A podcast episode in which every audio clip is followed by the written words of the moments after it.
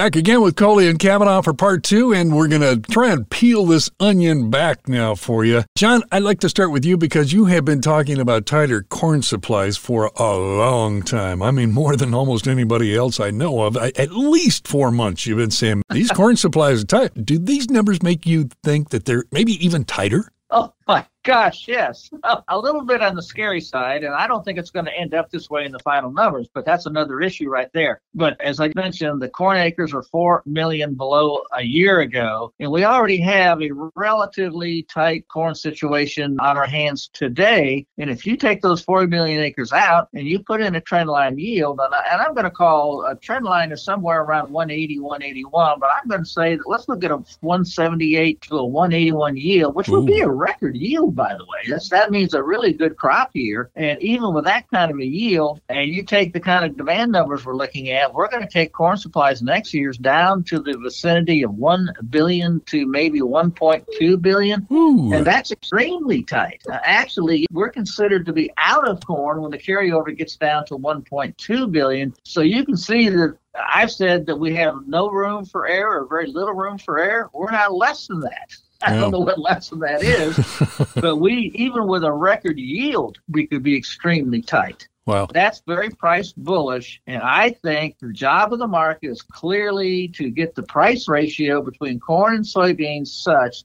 that we get some of those corn acres back into soybeans. And you can put me on record right now that we have our June crop report, or certainly when we get our final crop numbers, we are going to see more corn acres planted than what we saw on Thursday. David, take me to task on that. And I tell farmers right now to go out there, we're going to see corn prices go higher. Go ahead and plant more corn acres. Don't worry about the input cost but be sure you like in your price too. Don't sit there and play with. you know, it's interesting that you say that because you know we've oftentimes kidded about it. A farmer looks around and says, "Well, if everybody's planting corn, I guess I'm going to plant soybeans." I wonder if this is one of those years. But David, if things are this tight going in, I got to believe that any blip in the weather is going to make for a wildly volatile weather market. Yeah, and I'll tell you, the whole summer mix right now is up for grabs because the last few weeks I've been seeing people talking about La Nina waning. It's going to go to neutral this summer, which would make us a better weather pattern. But then at the end of the week, I saw a guy put out, he says, no, no, the La Nina is going to continue at these levels, which would mean a hot and dry summer, which a lot of people have been predicting. So the point is, it won't be either a neutral pattern, but it may go toward neutral this summer, which would then by the middle end of summer would make better weather for us. But I do see a hotter and drier summer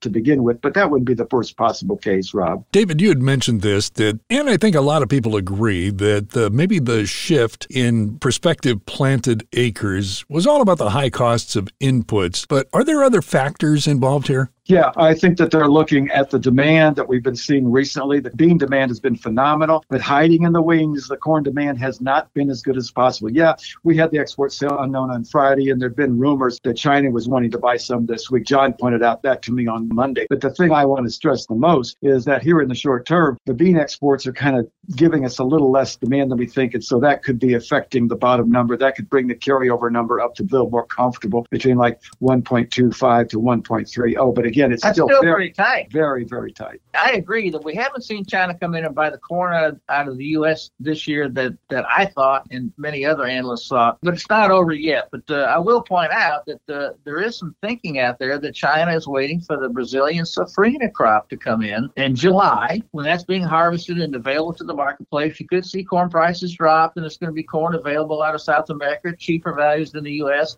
and they're waiting on that. The question is, can they wait that long? I don't know. That remains to be seen. I, am just going to have to see how it shakes out. The latest is remember, they had a bunch of corn book from Ukraine, and they're trying to source rice to feed these animals now. They're saying because they like the starch content, no protein or anything else. But why would they want to feed rice? It's cheaper. Yeah, but it's not the better feed. I wanted to talk about something here that uh, is a kind of a reflection of what's going on in Ukraine and, you know, the, some of the issues that, that, that developed out of that. John, t- at times in the past, past, you've said farmers can make money planting almost anything at this point. Here's two of them that were kind of curious to me in, I guess, comparison to one another. And uh, first of all, with regard to veg oil, that the sunflower oil that would be coming typically out of Ukraine, if the acreage is back there, then that obviously makes sense then that sunflower acres here in the U.S. are up 10% from last year. I go along with that. But, uh, John, you've said before that you can make money on anything and brought sorghum up. But sorghum acres in the report down 15% from last year. And with China buying sorghum, that doesn't make any sense.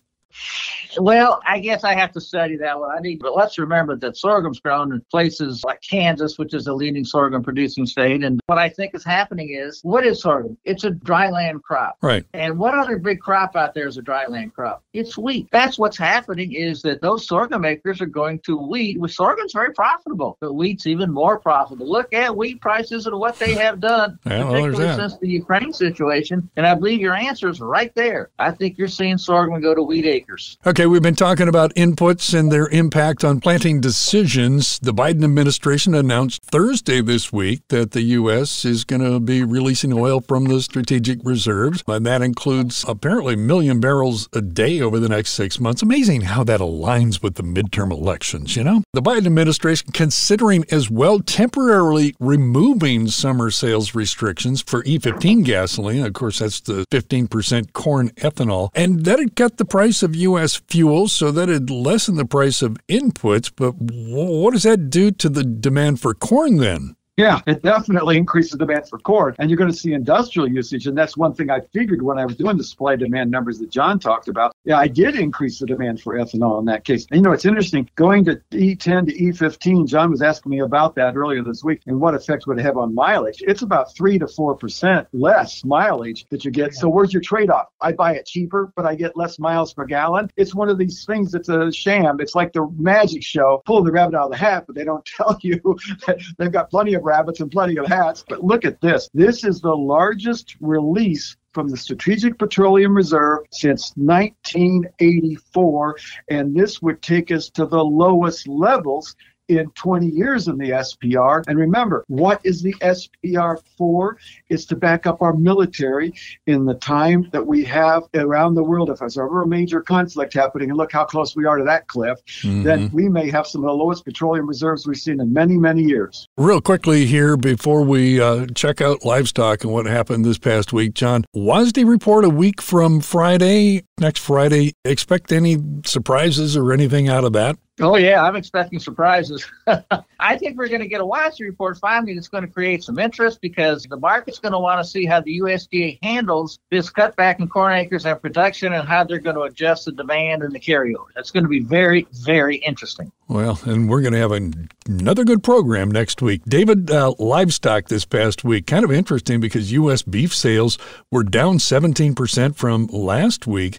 But at 23,000 metric tons, that's uh, a lot better than most weeks. It is because we know from 12,000 to 17,000, and all of a sudden we got to 23,000. How did we get there? China, yes. And we've been talking about this for weeks now. China's been a very consistent buyer of beef, not pork. They only bought 600 tons of pork, but they bought 7.1 thousand tons of beef. Japan bought 5.3, and we saw Korea bought 4.6. This beef demand staying up, and I do like it, and I like the consistency we're seeing. Plus, the other big surprise this week was the pig crop report. Oh right. my goodness! Wow, you're talking about feed usage. We did see the numbers drop about two percent in all categories, and the biggest surprise was the kit for breeding. And when you look at sows farrowing down a percent, you look at intentions down almost two percent going forward. It was a big surprise to the trade, and it kind of like indicates what's going on right now. Farmers are seeing awfully good prices for their uh, hogs, and we're seeing very good slaughter demand, especially here in the Indiana area. We're one of the largest uh, hog producers because of the slaughter plant up there in Michigan. They're a little cautious about expanding hog herds because we saw in China they went from ground zero after the uh, African swine fever to overproducing by almost 20%. So it doesn't take long to make more piggies to make yeah. more hogs. Well, if we can just get some nicer weather, boy, those ribs on the grill are going to crank things up, I would guess. So hopefully uh, some sunshine along the way. Okay, we can't get out of here. We never can without giving John the final word. So, all right, John, you're up, bud. Okay, I just want to mention the price ratio soybeans to corn. We've talked about that in the past, and that's a measure of profitability between the soybeans and corn. Now, a break even level is with the price ratio at about 2.4. Now, that's taking the price of soybeans and dividing it by the price of corn and 2.4 is an approximate break even number. It's going to vary from one part of the country to the next, but over the entire U.S., that's pretty much break even. And we started talking about this uh, several weeks ago, and at that time, we were running right around 2.4, right around break even. Since then, the ratio has gotten narrower, especially since the crop report came out. It is currently down to 2.05, well below the break even point. Hmm. What that tells you is, and you work the numbers and you'll see it very clearly, that the returns per acre on corn exceed that by soybeans by quite a bit. And so, therefore, it's saying that I don't care what the cost of inputs are, you make more money by growing corn given a normal yield. And it's very rare that we see it down to, uh, to where it is this low. It happens, and I've seen it even lower than that, but it's unusual. But this year, it may go to 1.9 as the market is going to try to buy those corn acres. Keep your eye on that ratio, folks. That's an easy way to find out which crop makes you more money. Watch that ratio. Well, there you have it, race fans. Coley and Cavanaugh. I know it went by pretty fast today, and there was a lot to digest.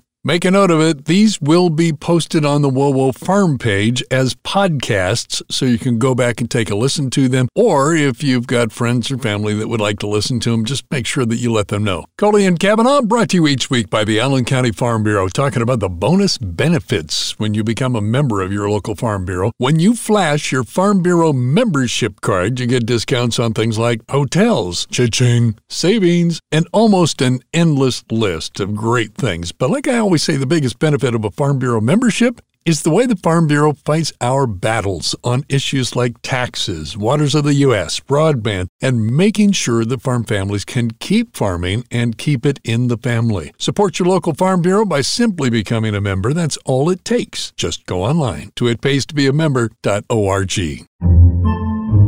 Podcasts by Federated Media.